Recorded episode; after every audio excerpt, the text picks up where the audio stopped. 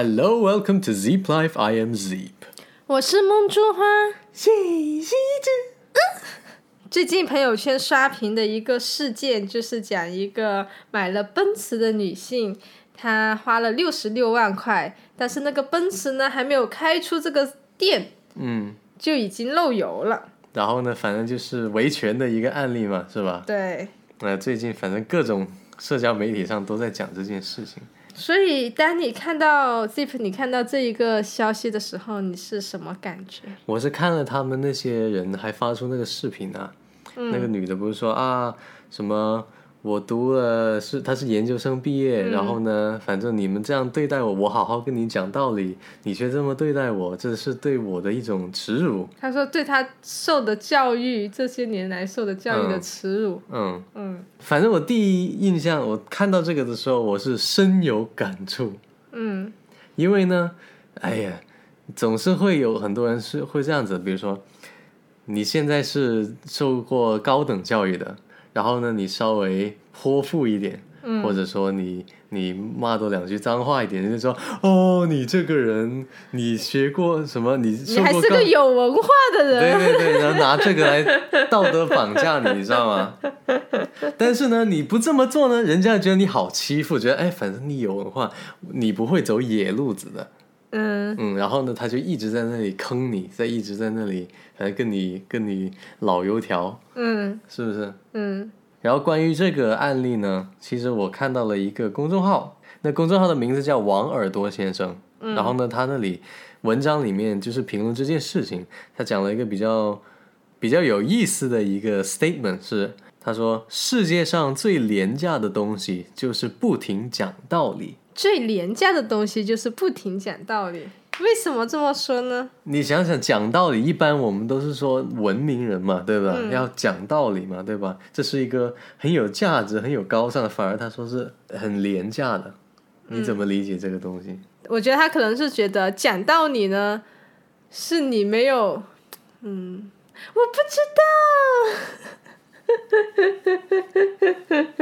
道。其实他表达的意思，我感觉就是说，如果你的认知和别人的认知，就是双方这两个 party，他们是认知层面根本就不一样的。那实际上呢，就是讲道理是没用的，嗯，所以就是廉价的，就是它根本解决不了问题。我们总是会认为你讲道理就能解决问题，但讲道理和解决问题，它完全就两码事。嗯，因为有些人不讲道理。有些人就是不讲道理。嗯，你记不记得我们在云南旅游的那件事情？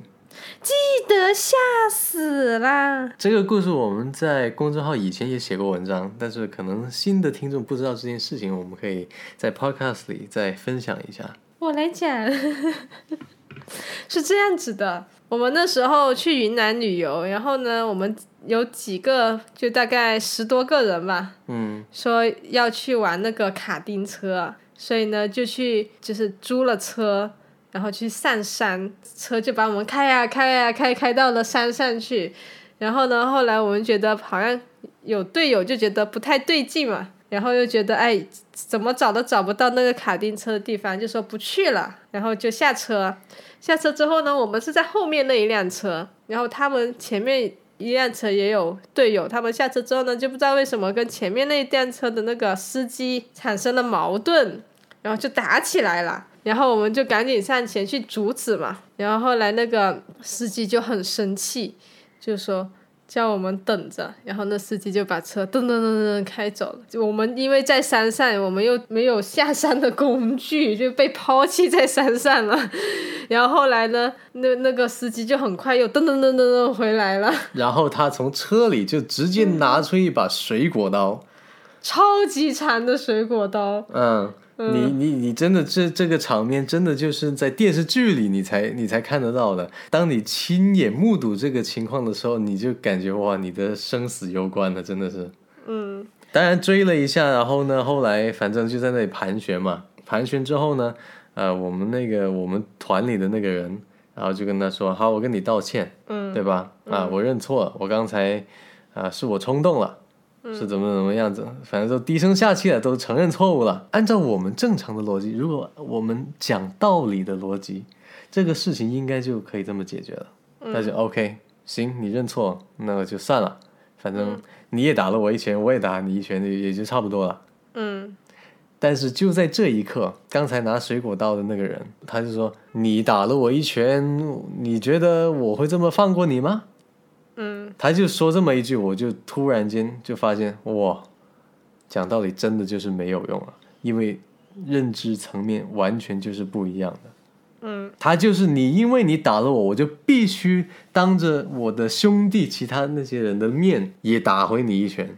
实际上不止打回了一拳，嗯，实际上也不知道他，他被推到那个小角落打了一下。只能说幸运的是，那个拿水果刀的人，他只是针对某一个人，他对我们其他周围的人，他会他还不至于说疯狂到见人就砍。对，还那所以我们是比较幸运的，在那种情况下对啊，所以呢，就那一次起，我们就真的意识到了，不论你在，特别是你你在离开家乡去别的地方旅游的时候，你人生地不熟的时候，一定不要惹事情，而且哪怕是人家坑你，能够忍的就忍了，就算了，只要不是弄得太离谱的，这毕竟是别人的地盘。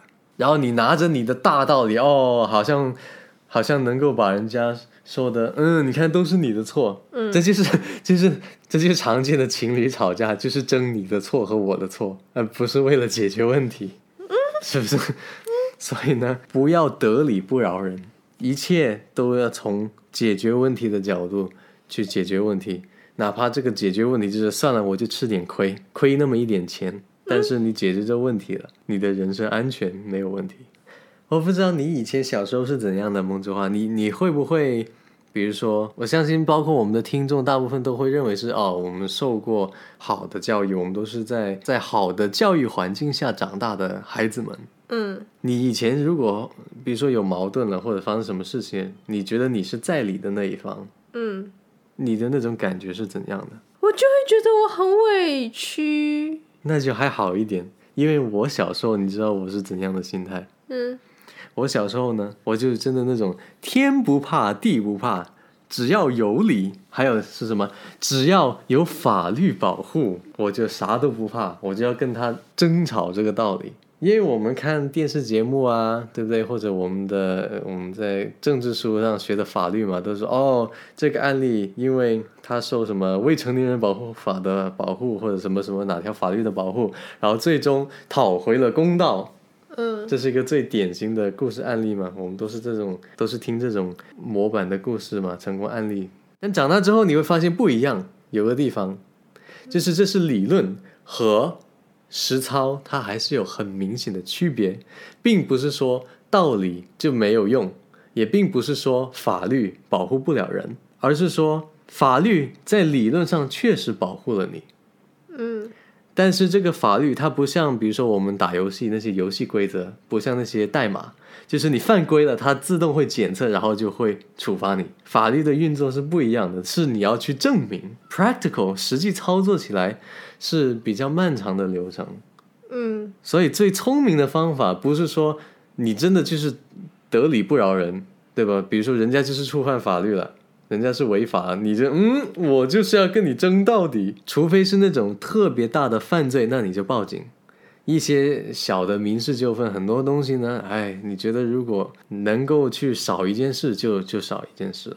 那你现在讲的是到底是说要讲道理还是不讲道理？认知不同的时候，就不要讲道理了，就解决问题就好。因为刚才得出的结论就是，你认知不一样，你讲再多的道理都没有用，事情还是没解决。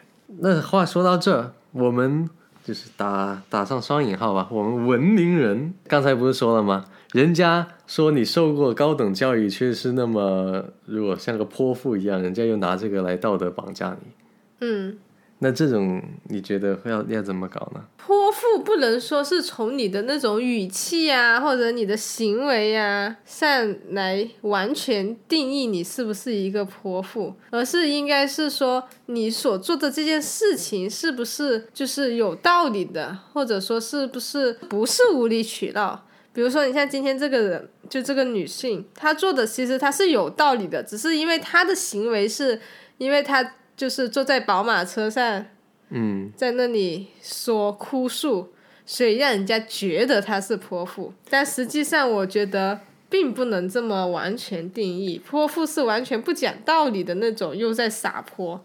她只是说通过这种表现形式去表达他的道理。那梦之花，你会不会羡慕一些？呃，包括我们的听众啊，这个问题也是挺有意思。我觉得是，你们会不会羡慕那种，就是生活中你会见到有一种人，他是完全可以不顾，或者说不在乎别人对他的看法。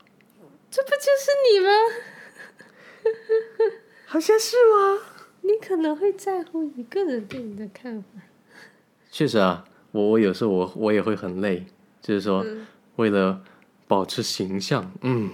就就如果有的遇到一些矛盾或者不公平的事情，就嗯忍气吞声，有时候会这么想，嗯，但是大部分时候我还是 not give a fuck，嗯嗯，你会不会羡慕那种 not give a fuck 的那种人，按照自己的意愿去生活的那种人？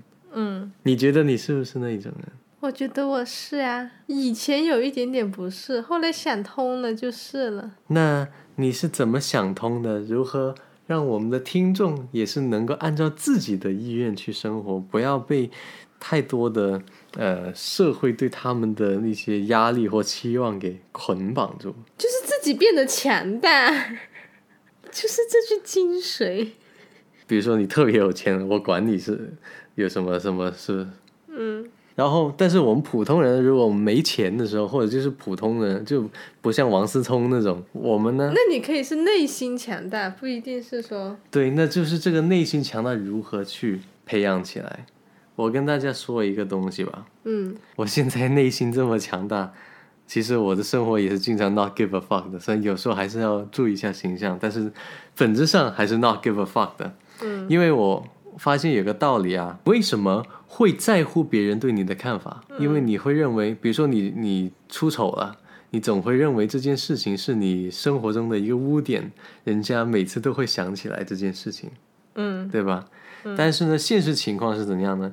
你在别人眼中真的没有你想象中的那么重要，嗯，你换位思考你就知道了，嗯，你的朋友出丑的时候，你现在还记得多少件事情？他出丑的事情？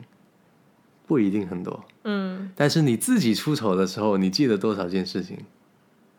全部都应该全部都记得，嗯嗯，是吧？所以真正在乎别人评价的，嗯，就是你自己的那个心态而已嘛，对不对？你总是会担心别人会对你有什么样的评价，但实际上人家都不记得那件事情，或大部分的时候，哎，都觉得没什么所谓，不是什么大事情。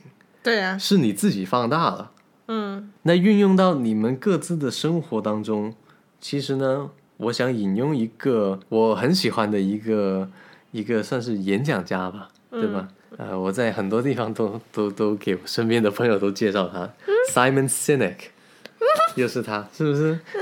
那句话天天都听到我讲他，是不是？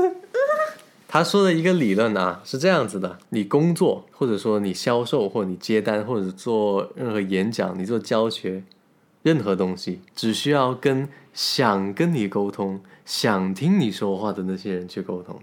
嗯，因为这样子，我们大家经常陷入的误区，特别是我就拿销售案例最简单的，假设我现在，比如说 Zip 现在要卖个课，我肯定是把精力放在愿意听我讲课的同学身上。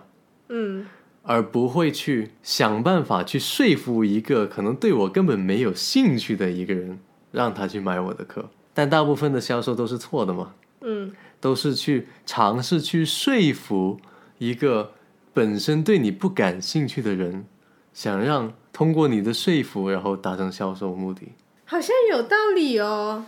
然后最终呢，你就会发现，虽然他的。这个动作叫做销售，但是他根本最终的目的好像不是为了销售，而是为了证明，你看我很屌啊，是不是？为了成就感。他就是为了成就，而不是达成销售。所以在生活中也是一样，你生活是想为了让你自己更快乐，嗯，那让你自己更快乐的一个最简单的方法是什么呢？就是就跟那些想跟你玩的人一起玩。不想跟你玩的那些人，你就别鸟他们了。何必去取悦他们呢？所以总结一下，我们今天这集 podcast 讲的两个点吧。好的，一个是在认知不同的情况下，不要去讲道理了，解决问题就好。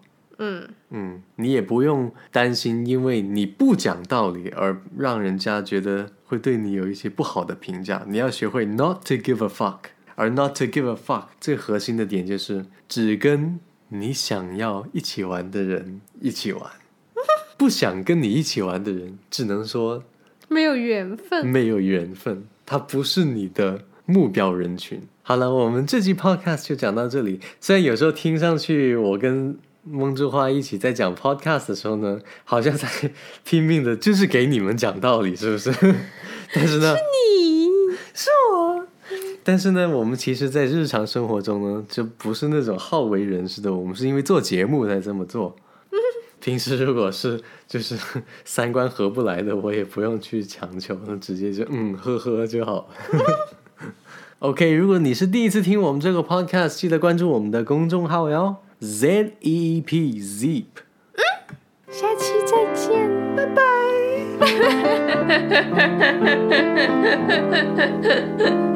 Bye.